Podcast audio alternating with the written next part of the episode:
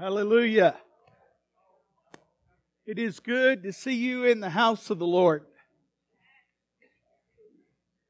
I said it was good to be in the house of the Lord. Amen. If you notice that we have some playground equipment, it's just not playable right now. So we're asking you to support uh, that project that we're doing. Uh, we're bringing in, as you saw, uh, a playground, installing it. It's going to cost uh, it, instead of costing about forty to fifty thousand. If you haven't ever priced uh, playgrounds, just just go Google it sometimes, uh, sometime, and you'll see how much expense is in a playground. But for our church and the favor of God on our church, let me tell you, it was given to us free. It's out of a church in the area, and they received it from a Chick fil A. They spent thousands on it. God has blessed us with it, but what we're going to do is we're going to uh, have to uh, bring it over here and install it and all the the pea gravel that goes under it and everything. We're, we're needing around three thousand plus dollars, so just a fraction of the cost. So. Uh, when we take up the offering at the end of the service, if you would just fill out an offering envelope, put playground, and you'll help us. You say, Well, Pastor, uh, I don't even have any children that would play on it. Wrong. How's, how's he say it? Wrong, you know you do have children, spiritual children in this church, that as we're a family of believers, that those children that are in this church will have an opportunity to uh, have a playground. We want you to be involved in that. Also, tonight, let me tell you, it's going to be an exciting night. We have restaurant connection groups. And uh, yeah, how, how many people have ever gone on one of these? Yeah, yeah. I'm glad. I want to encourage you, if you haven't, to do it. The hardest, the hardest part of this will be getting out the door because again, the, the talk goes on as, oh, it's uncomfortable and I don't know who I'm going to be with. But always at the end of the night, you have learned somebody's name. You've gotten to know them that you didn't know them that went to our church and it makes it even easier and more pleasant to do life together. I believe that we do life better together. Uh, that's tonight at six o'clock. If you did not sign up, just let us know today, and if if you would, and we'd put you into groups. So we have all these different restaurants that we have chosen, and uh, then what we do is we choose uh, just kind of a drawing and putting you on different teams or different groups, and then we send you out to the restaurants and uh, have a great time. Then you come back here and we have dessert and just a time of connection and getting to know one another. You realize being a part of the family of God, fellowship is very important. As a vision of our church is loving God with all your heart, soul, mind, and strength, and to love your neighbor as yourself. Well, Pastor, I do that at halftime. That's only five minutes. That's not enough. Good try. Good try. And then remember that as school is starting, and some of you have children in school, and some of you are, are realizing it as you go through school zones, that, that it's a change in the season. And uh, Labor Day is next week. The week after that is September the 8th. That is the day that we're having again the, the annual kind of back to church Sunday. I don't know why we call it back, but it's a national thing. And, and uh, if you have not been going to church, well, then the good news is you need to come back. Um, but we're having a special kickoff. There, there's a, a, a, Sunday school or a Sunday morning educational hour called uh, our Christian education. And what we're going to do is a new curriculum called this. Ready? I said this, you heard that. Um, the way that you're wired is how you're, you color your communication. And all, you know, some people go, I don't get it. Well, the people that say that usually aren't married. Because if you're married, you know that you said it one way and your spouse heard it totally a different way. I didn't even say that. So, all of you that have experienced that and you go, is there not some help?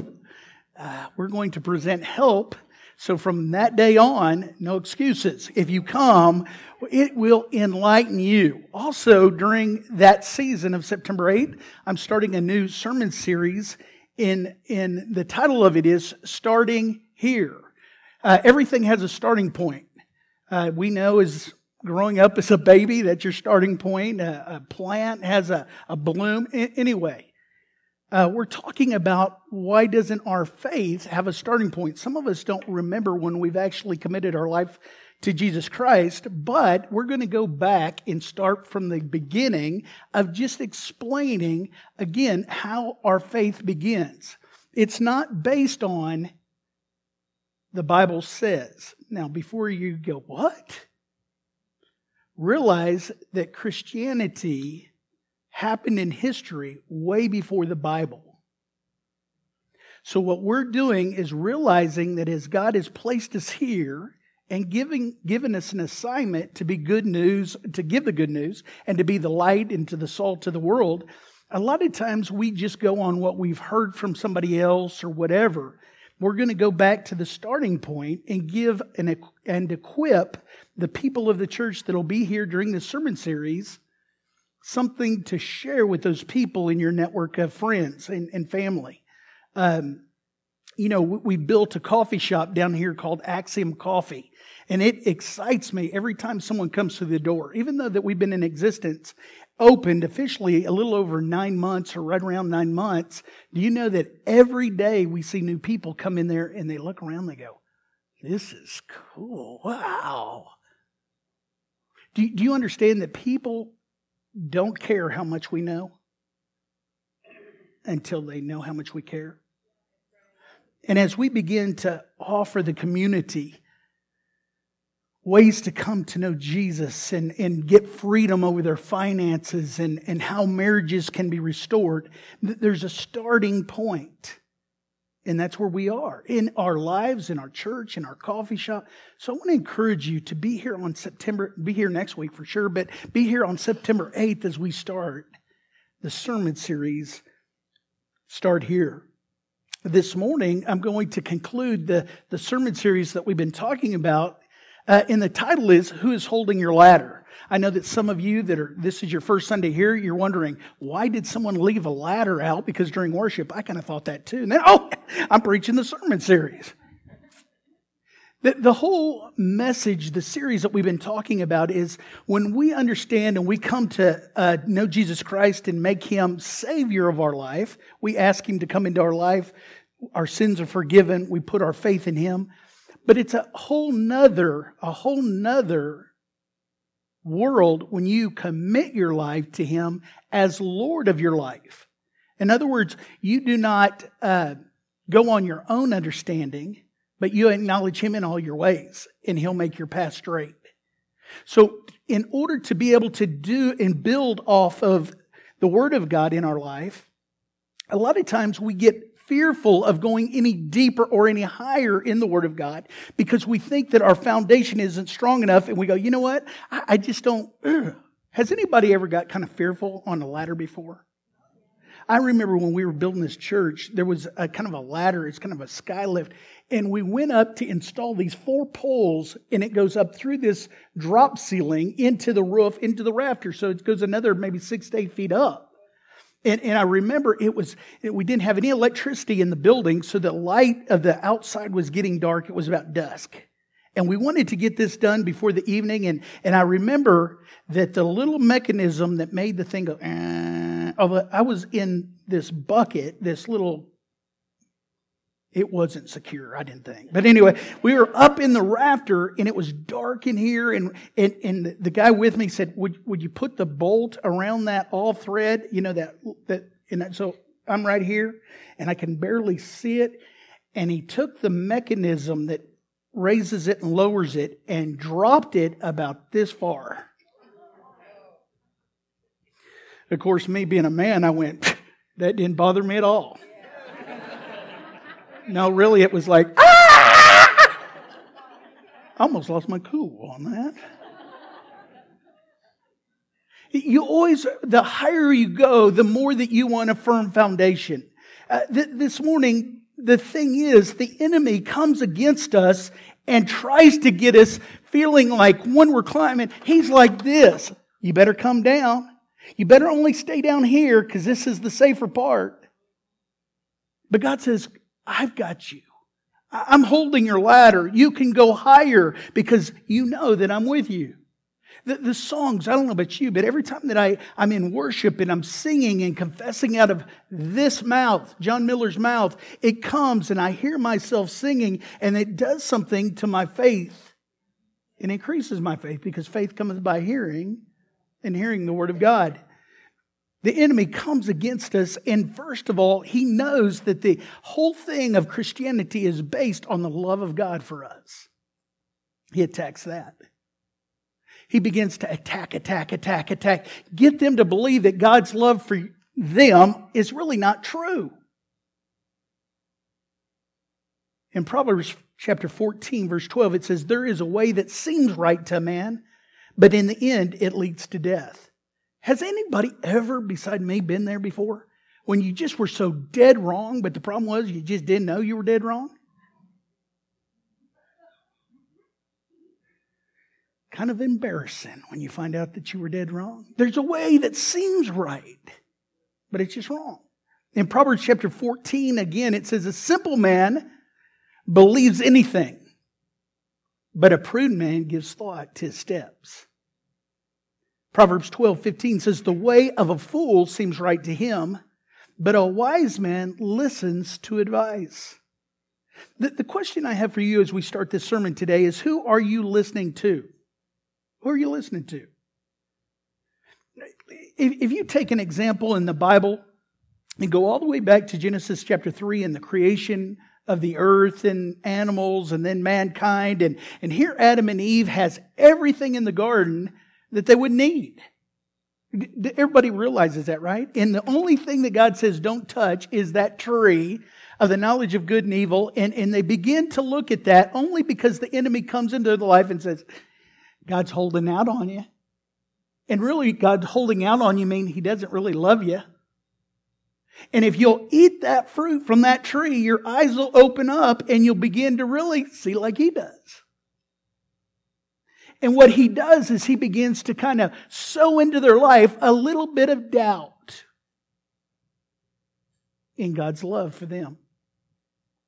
And it doesn't, it isn't long until we find out that as soon as he gets their ears, that the walls that have been built up to protect them begin to crumble. They begin to invite in doubt. Maybe this morning, as we continue this message, you, you'll, you'll say, you know what? I've allowed some things to get into my life. I've listened to some things. I've listened to circumstances.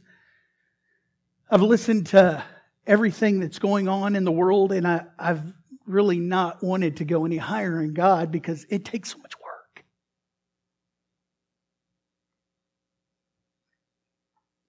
God had told them, You can have everything in this garden but that. And when he came in, the enemy came in, he began to work that fear, doubt, and unbelief into their life until it worked. Can I tell you this morning that as believers, as we come and make Jesus Savior of our life and we move on to make Him Lord of our life, the only way that you're going to be confident in going higher in the things of God and allowing Him to work in your life is to have the mind that is transformed. And, it, and what's amazing is the mind has to be transformed continually. You're never getting to the point where you've heard it all, seen it all, believe it all. I'm good. The transformed mind is, is something that when the Word of God comes into your life, it begins to change your thinking so that your emotions change. And when your emotion, you're not emotionally driven anymore. Somebody can come in, and, and let me tell you, this is something that all of us have to work on because we can be pretty tall in January, and then in August, in the heat of the summer, someone can say, They really don't love you down there at the chapel. And you go, That's right. They, they haven't said hi to me in quite a while. Emotionally driven. Then we can go into a place where our emotions change and then our choices change. We're making godly decisions. Come on now. You might have heard this before, but think about it. Where are you? Who are you listening to? Because our choices then will change if our mind is transformed by the renewing of our mind by the Word of God. Our choices then are our habits. All of a sudden, we begin to make the right habits, and sometimes we get in a place where we're making habits and we go, Yeah, that's not too good a habit. And you might be there today. But when our habits change, our character, and then our character, our destiny. So let me just tell you as we start this sermon series, if you're in a place right now in your destiny, you know, where you're at, and you go, I don't like where I'm at. Changing direction and allowing time to get you back on the right track, transforming your mind that you might know God's good, perfect, and pleasing will. This morning, I want you to see this because I, I, want you to understand that the thief does come to steal, kill, and destroy. But there's a lot of times that it isn't even Satan, it's just us.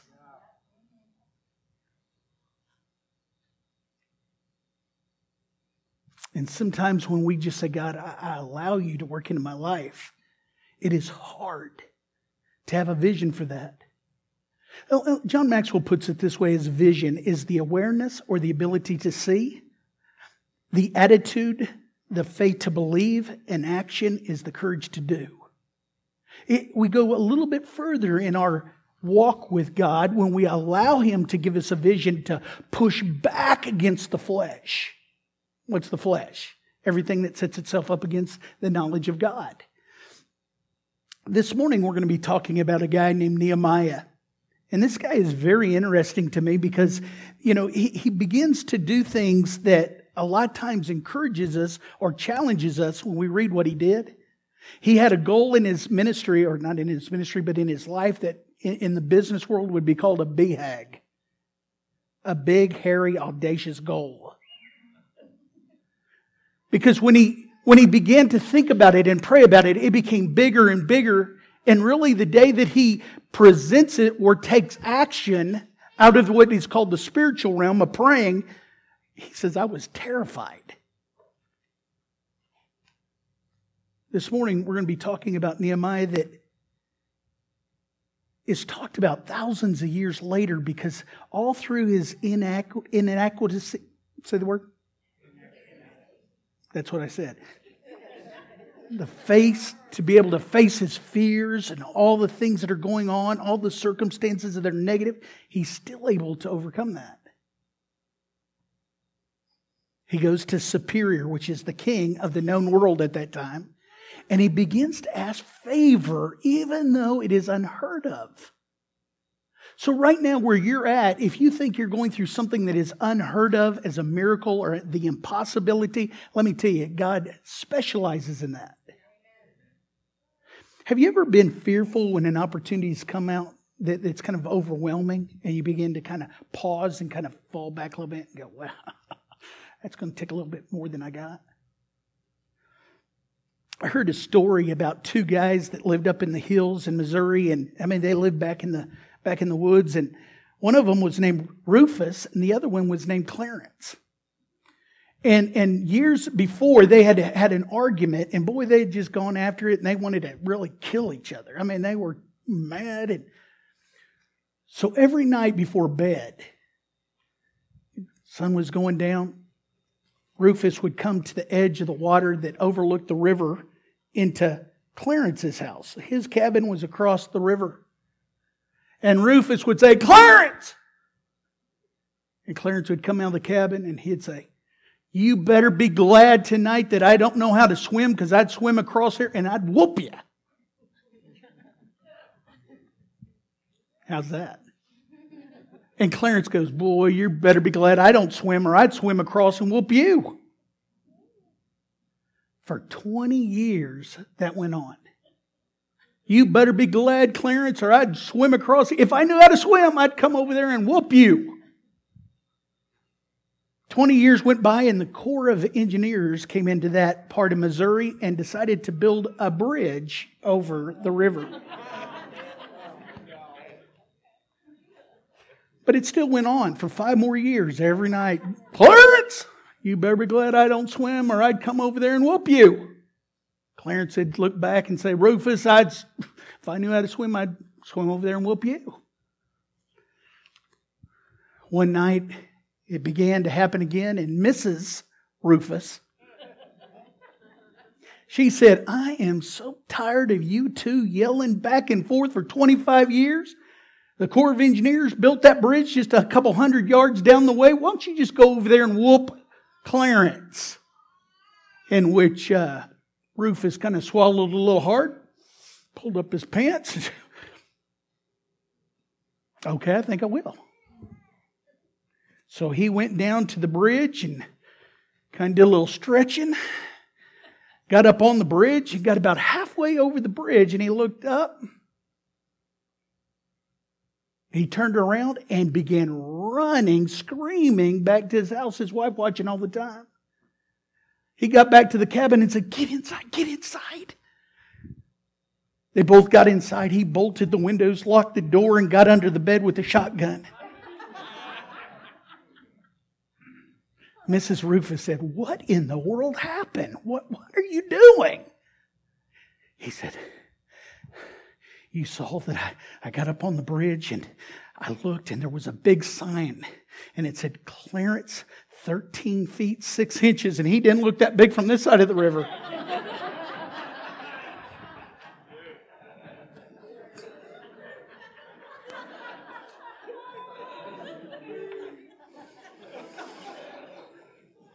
The question is Have you ever hesitated at an opportunity because it seemed too big?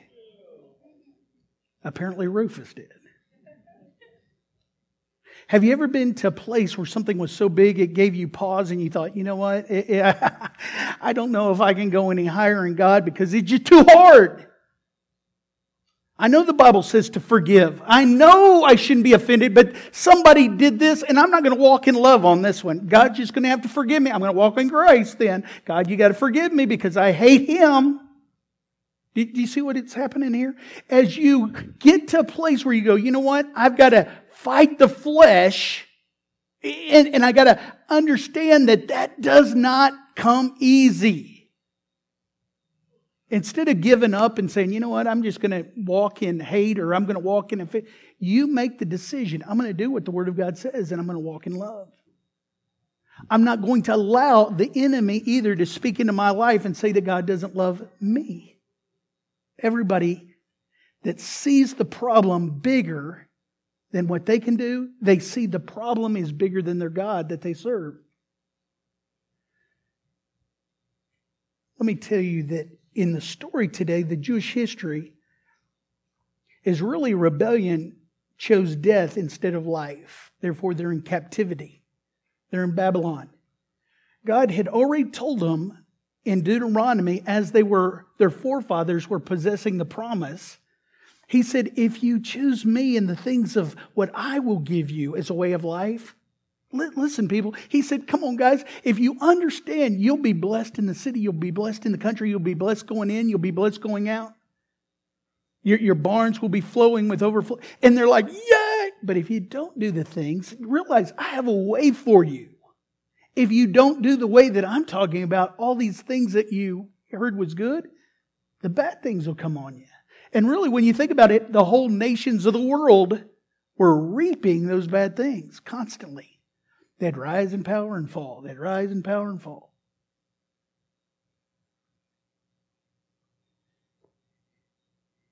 The Bible, let me just kind of summarize some of it for, for time's sake, but then we'll read some in Nehemiah chapter 1. Nehemiah is the cupbearer. He is He's the, the head guy. He's the most trusted with the king and queen. He tests their food. And it says that one day another Jewish man, Nehemiah was Jewish, he was a child of God, that a man comes in named Hananiah and kind of gives him a report of things back in Jerusalem. And, and he's in Babylon, of course, with the Babylonian and the, the, the king. And, and what happens is that this report says Jerusalem isn't doing too good. When the Babylonians conquered Jerusalem, they broke down the walls which kept the Jewish people safe. And they did it as a sign of conquering Jerusalem and, and Israel. And this report comes, how's Jerusalem doing? And, and they say, oh man, it, it's not doing too good. See, most everyone saw the problem. They had seen it on a regular basis every time that those people went into their homes in Jerusalem. Every time that people came to Jerusalem to visit, they saw the walls had been broken down. They, they saw the problem, but nobody took action on doing anything about it. Sometimes we live in the middle of the mess so long that we begin to turn and refocus our thinking on it's just the way life is. Let, let me give you three things real quick, and, and then I'm going to allow the Holy Spirit to customize it for your life. The first thing is evaluation about your spiritual wall around your life. To evaluate where you are right now. And, and when I say that your wall, that the things that God has placed in your life to say, you know what, this is the Word of God, this is the truth. Somebody can come into your life and you'll allow them to speak into your life. Now, what I mean by that is you, you'll give them ear. We know that we receive things into our temple, our heart, the place of worship, that come in through our eye gate and our ear gate. And if we begin to listen to things, if we allow people to speak into our life, well, I know the Bible says to do that, but we're kind of in a different time. That, that isn't for us today. That when that doubt comes into our life and fear comes into our life, all of a sudden we allow our wall of what God is doing, our fortress, to begin to break down, and we allow that to come into our life. Now you'd say, well, what was bad about the walls being broken down? There was no protection for the people, the city, the temple of God.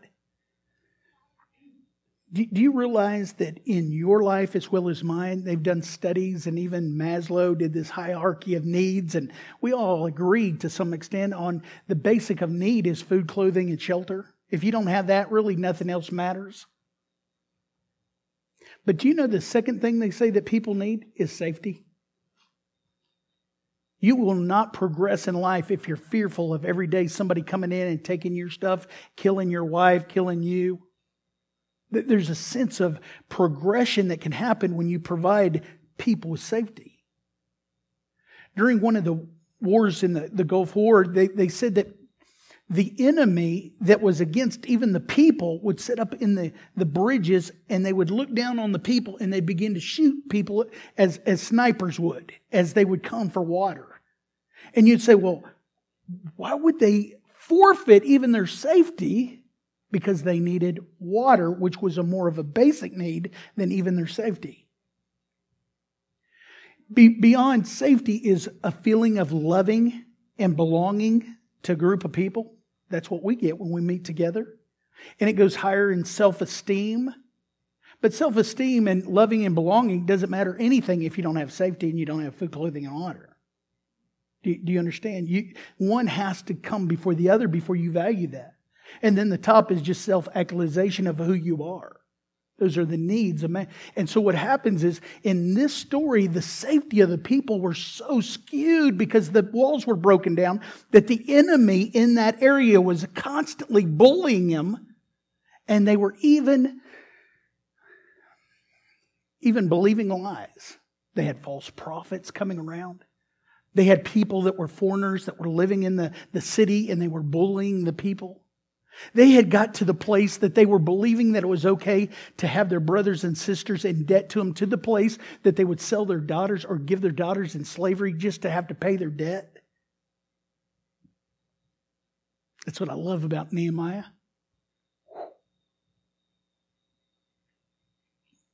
He shows up, and God has anointed him to solve the problem. And when he hears that the walls are broken down, he says, Someone's got to do something. And the Bible says, listen to this I sat down, I cried. In fact, I refused to eat for several days, for I spent the time in prayer to the God of heaven. He began to pray. He began to see and evaluate the, the spiritual walls that actually were in the people's life were waning, as well as the physical walls of Jerusalem. Do you know that David, after sinning, wrote this? I learned God worship after I had or a, a broken heart and a contrite heart. God will not despise. Would the people accept what Nehemiah was going to say? Would the king allow him to go? And, and here's where we're at. At this place, we don't know how important it is sometimes in our life to have protection around our life to not allow the enemy to come in. A lot of times we allow people to speak into our life that are well meaning. Now, let me tell you, it's not your wife, it's not your husband. We don't war against flesh and blood, but a lot of times we want to take the easy way out. We don't want somebody else to hurt. So we'll, we'll even, if we're not careful, take part in the disobedience and go, it's okay. Did God really say that? And what I'm telling you today is God has a plan for us if we'll just stay the course.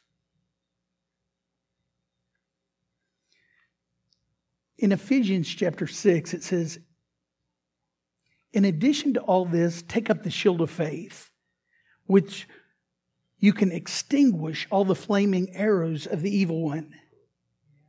In Psalms 115, verse 9, it says, O house of Israel, trust in the Lord he is their help and shield. Oh, o house of Aaron, trust in the Lord. He is your help and shield.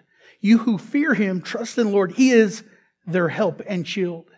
It's a shield. It's a fortification that says, no, the enemy is not going to come in because God is my help and my shield.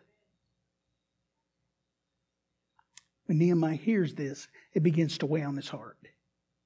God, allow me to be the answer. Let me God, do something about it. The Bible says what the walls in Jerusalem were, were what the, the walls of their heart was to the people. For years, the walls had been torn down. The temple had been rebuilt, but a lot of times the people didn't even go to worship because of fear of the enemy in that area. When the walls lie in ruin in our life, the enemy is so easy to come in and talk us out of worship, taking part in the things of God. But let me tell you, a lot of times when we get out of the will of God, we don't come to the church, we do not worship with each other. When there's other things that go on in our life, it's the Holy Spirit that comes knocking on our door and says, Hey, you remember that. You remember you need to come back. You need to come back to the things of God. There's something that in us that want to take the path of least resistance. And, and sometimes it would be almost, almost easier if the Holy Spirit, you know, would twist our arm and go, get on back in there. But being such a loving God, and He says, come on, come on back. There's things that you've allowed to come in. There's, there's things that are causing you to react in a certain way that you know is not right. There's things that have happened to you that it's easy to get into fear. It's not easy to say, no, I'm not going to walk in fear. Let me say it this way it's easy to say it, it's another thing to do it. And some are living with the walls around their life laying in ruin. It happens so slowly. There's a loose stone or mortar, then there's a crack, some weeds begin to grow and break down, and then there's a breach in our wall, and all of a sudden we allow something to come in that we know. We, we begin to do things that we say, How in the world did that ever happen in my life? The enemy has gained access. You might be in the past a Christian man or woman that put your heart in God, but when somebody says you're a mighty man of God or you're a mighty man or woman, you go, No. No, I'm not. And you begin to hear what the enemy is speaking over your life. And to, instead of saying, God, I, I'm forgiven and I repent, I turn from that and are restored into the place of being a mighty man or a mighty woman of God. The Bible says that what I want to bring out is that there's so many times things that happen over the years. And, and this is just something subtle that happens that the Israelites, uh, the largest group, had been taken into exile into Babylon. There's a group that had been brought in, which later in Jesus' times will be called the Samaritans. Displacement of population, the enemy thought would reduce the level of revolt because people that would be brought back into Israel really not from Israel. Therefore, they didn't really take and invest into the land like people that were actually their ancestors had lived there. So here's Jerusalem, the center of the country, and there's people that really haven't grown up there. They've just been brought in there. And, and they have allowed the de- deterioration of that city and those walls to lay in ruin. And then they begin to allow people that weren't even Jewish people to dictate the law, and they weren't even following the law of God anymore. The second thing that I want you to see, the second thing that I want you to understand is pray to get the job done in your life. So many times we get to a place where we allow that to happen and we look back because we don't have any margin in our life. Write down that. That's one of the biggest things that are going on right now in a busy culture that we live in. No margin. We don't have any time to spend with God that we think we're busy, we're working all the time, then we want to spend some time with family. And all those things are good, but they're not the best.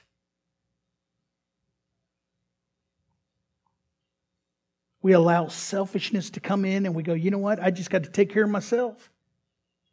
Lack of discipline, procrastination, not making time for God. Then comes compromise, and then even rebellion of saying, No, I'm not going to do the things of God anymore in my life. It's something that we never start and intend to do. That's something that is, but we just allow a little bit into our life and we allow a little bit more. And again, we never pray, God, now allow me to get the job done. How, how do I restore again the walls that are protection around my life? The, the guardrails, as we've said before, that says, no, I'm not going to do that anymore. I'm not going to live in fear. I'm not going to live in offense. I'm not going to, I'm not going to live under your, or I'm going to live under your authority and not something else or someone else's authority. Now, let me see, let me just show you this he begins to pray in Nehemiah chapter 1, verse 5. And then it goes all the way through chapter 2, verse 8. He just begins to remind God, God, we have sinned. Our people have sinned. And then he comes to the point, he says, But remember, God, he says, If we sin, I will scatter you among the nations. But if we return to God and obey his laws, even though he says you are in exile to the farthest corners of the universe, I will bring you back to Jerusalem for Jerusalem is the place in which I've chosen to live. Then he says, God, here's my plan. Please help me when I go and ask for the king's favor that I might go to Jerusalem and provide the rebuilding of the wall. I want us to pray specifically, not just in generalizations, but pray specifically how you can allow God to set up a system in your life to restore those things that have been broken down. Let me explain. If it's procrastination, that you do it the first thing in the morning, that you put the Word of God in front of your eyes, that reminds you.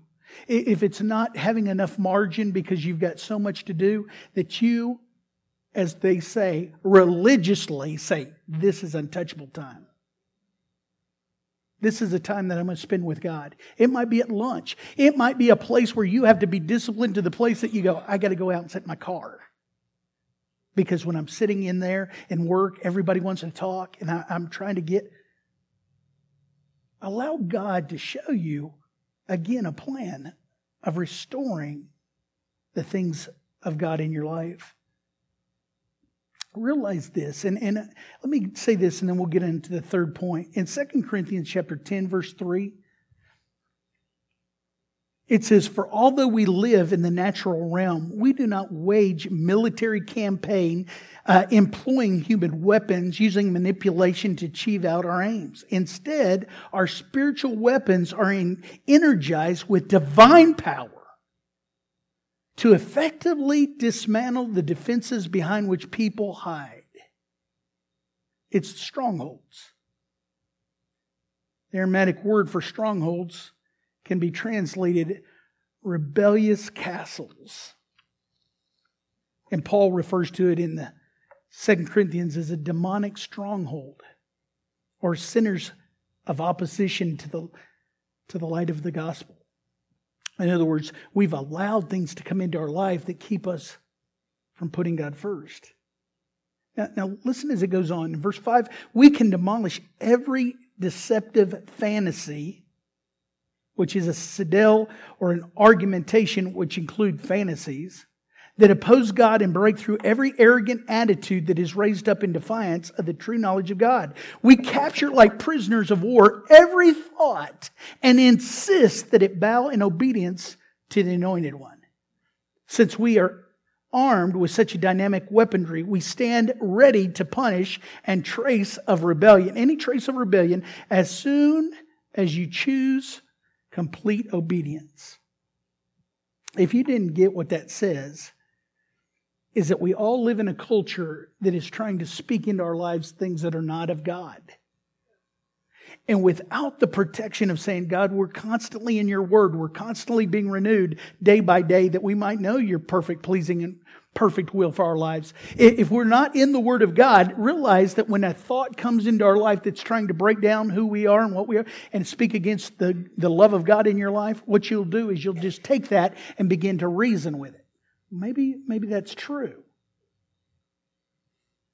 Now, listen, that thought doesn't give place for the enemy to hide in your life.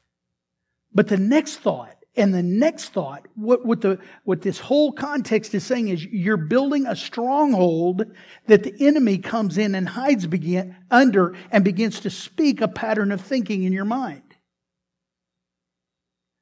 Come on, let, let me just give you some very practical way of, I've seen this happen in Christians' life, and I hope it's not your life.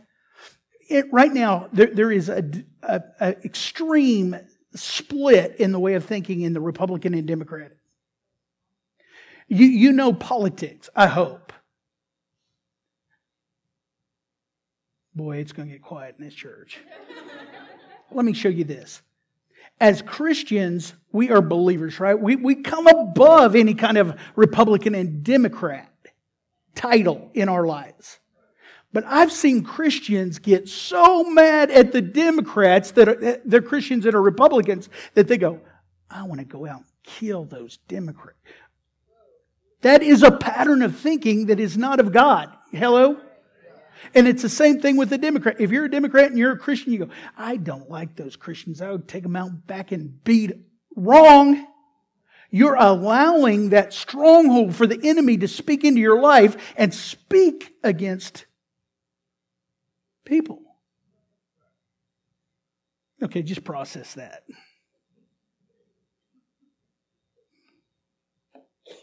But let me wrap this up. Have a plan to get the job done.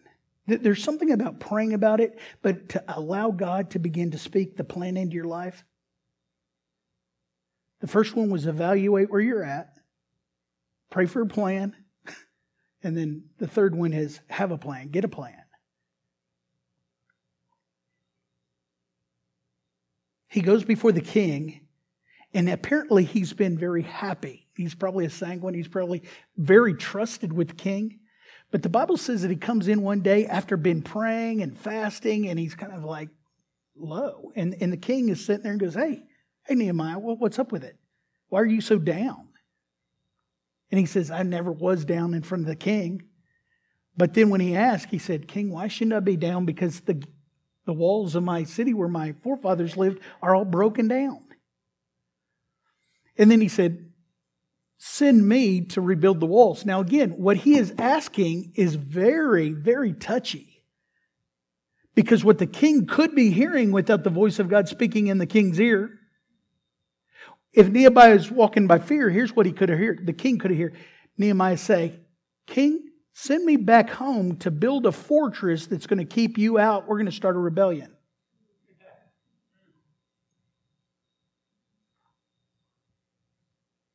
It took the Babylonians a long time to break down the walls of Jerusalem because it's on a mountain. It is a fortress in itself. The king said, How long is it going to take? The queen was right there. Now, this is, uh, That's just amazing that he's going to ask for favor that he could be sent back and the king would release him to go back and be in charge. But the Bible says, he goes, Yeah, one more thing, king. He says, uh, Would you give me protection all the way back so that everybody on the way would allow me to go freely and you, you give me the, when, when they know that you've given me the thumbs up, nobody will touch me?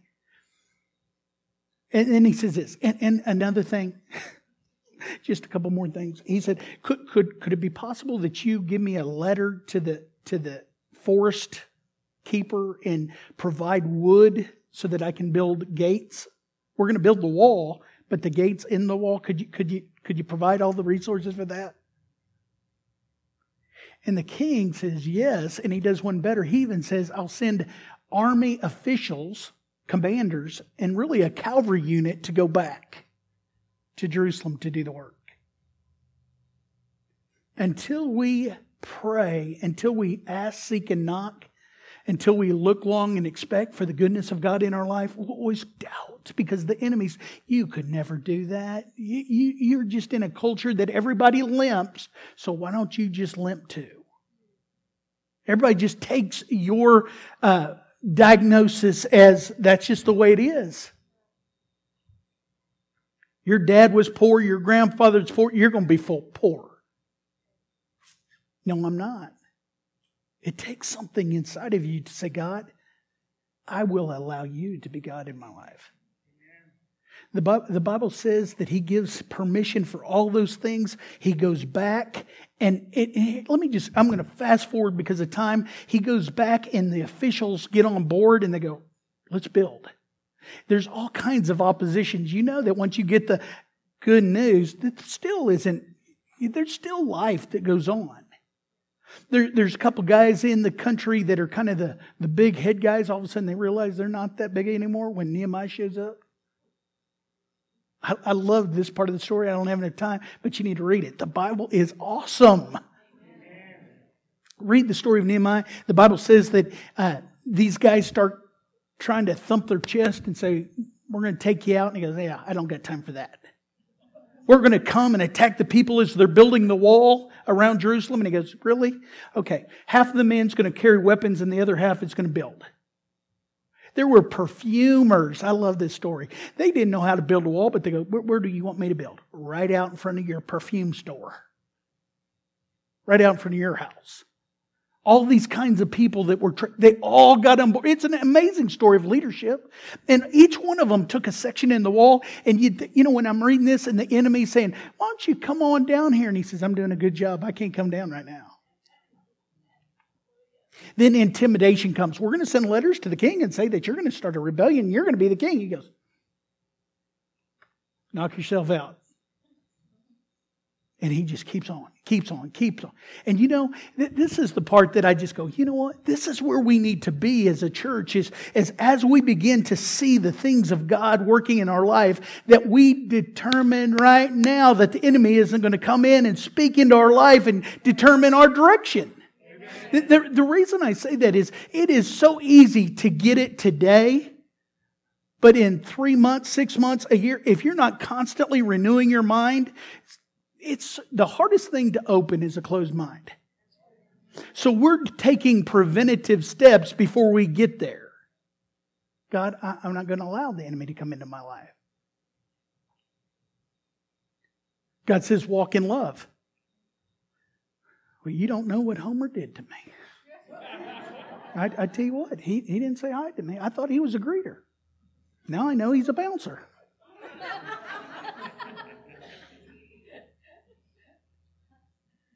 Do you understand what I'm saying? It is so easy to, to get a thought and begin to pet it, just like a pet. Well, I tell you what, if Pastor John liked me, he would have said something to me. Come on now. It's time for us to say, God, to go higher. I'm believing that you have a plan for me. I'm not going to stay down here in the elementary little water finding its own level, and I'm just going to sit down here and I'm just going to, well, everybody else is down here with. No! The Bible says that he continues to build until it's done. And it, do you know how long it take, took to build that wall?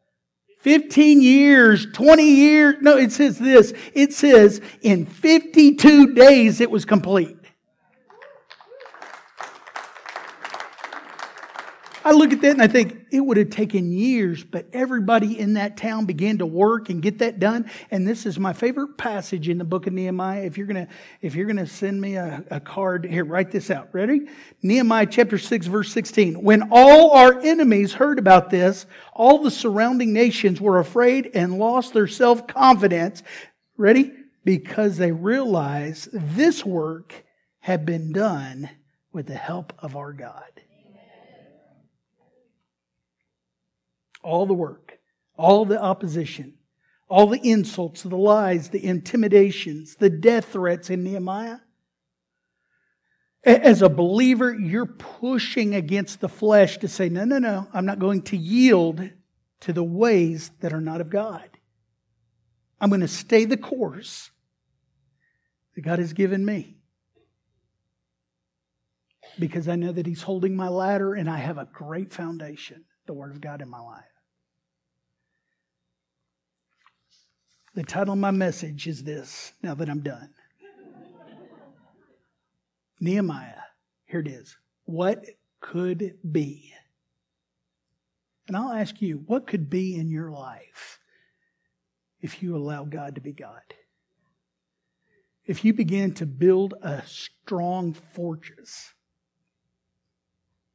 that says, there's no, no, no, no, the enemy is not going to get place in my life. You know, this week I went down to Walgreens and I, I made a poster. See the lion? Don't you love lions? I got a couple more. You're saying, slow down, I can't read it. Well, I'm going to read it to you. That's why. It says, let your faith roar so loud that you can hear what doubt is saying. Isn't that good? Hallelujah. Hallelujah. Don't allow doubt to come into your mind. They say, God, I know that you have a plan of what could be, and I'm going to walk that out. Would you just bow your heads this morning? This morning, you might be here and you say, Pastor, I've, I've allowed some things to come into my life that I, I know it shouldn't be there. It was just subtle, and I don't even know how I got to this place. Maybe today you are sick and tired of the place that you're in. And the Holy Spirit began to speak to you through this message of how to begin to rebuild and how to say, you know what, God, I, am going to build a wall of protection around my life. I'm not going to do that anymore. I repent and God says, You're forgiven. But this morning, I want you to see that today's a new day.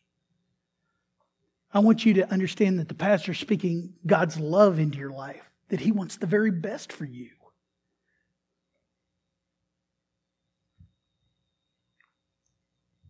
That we get to the place that we do not feel like there is a way that seems right unto man that leads to death.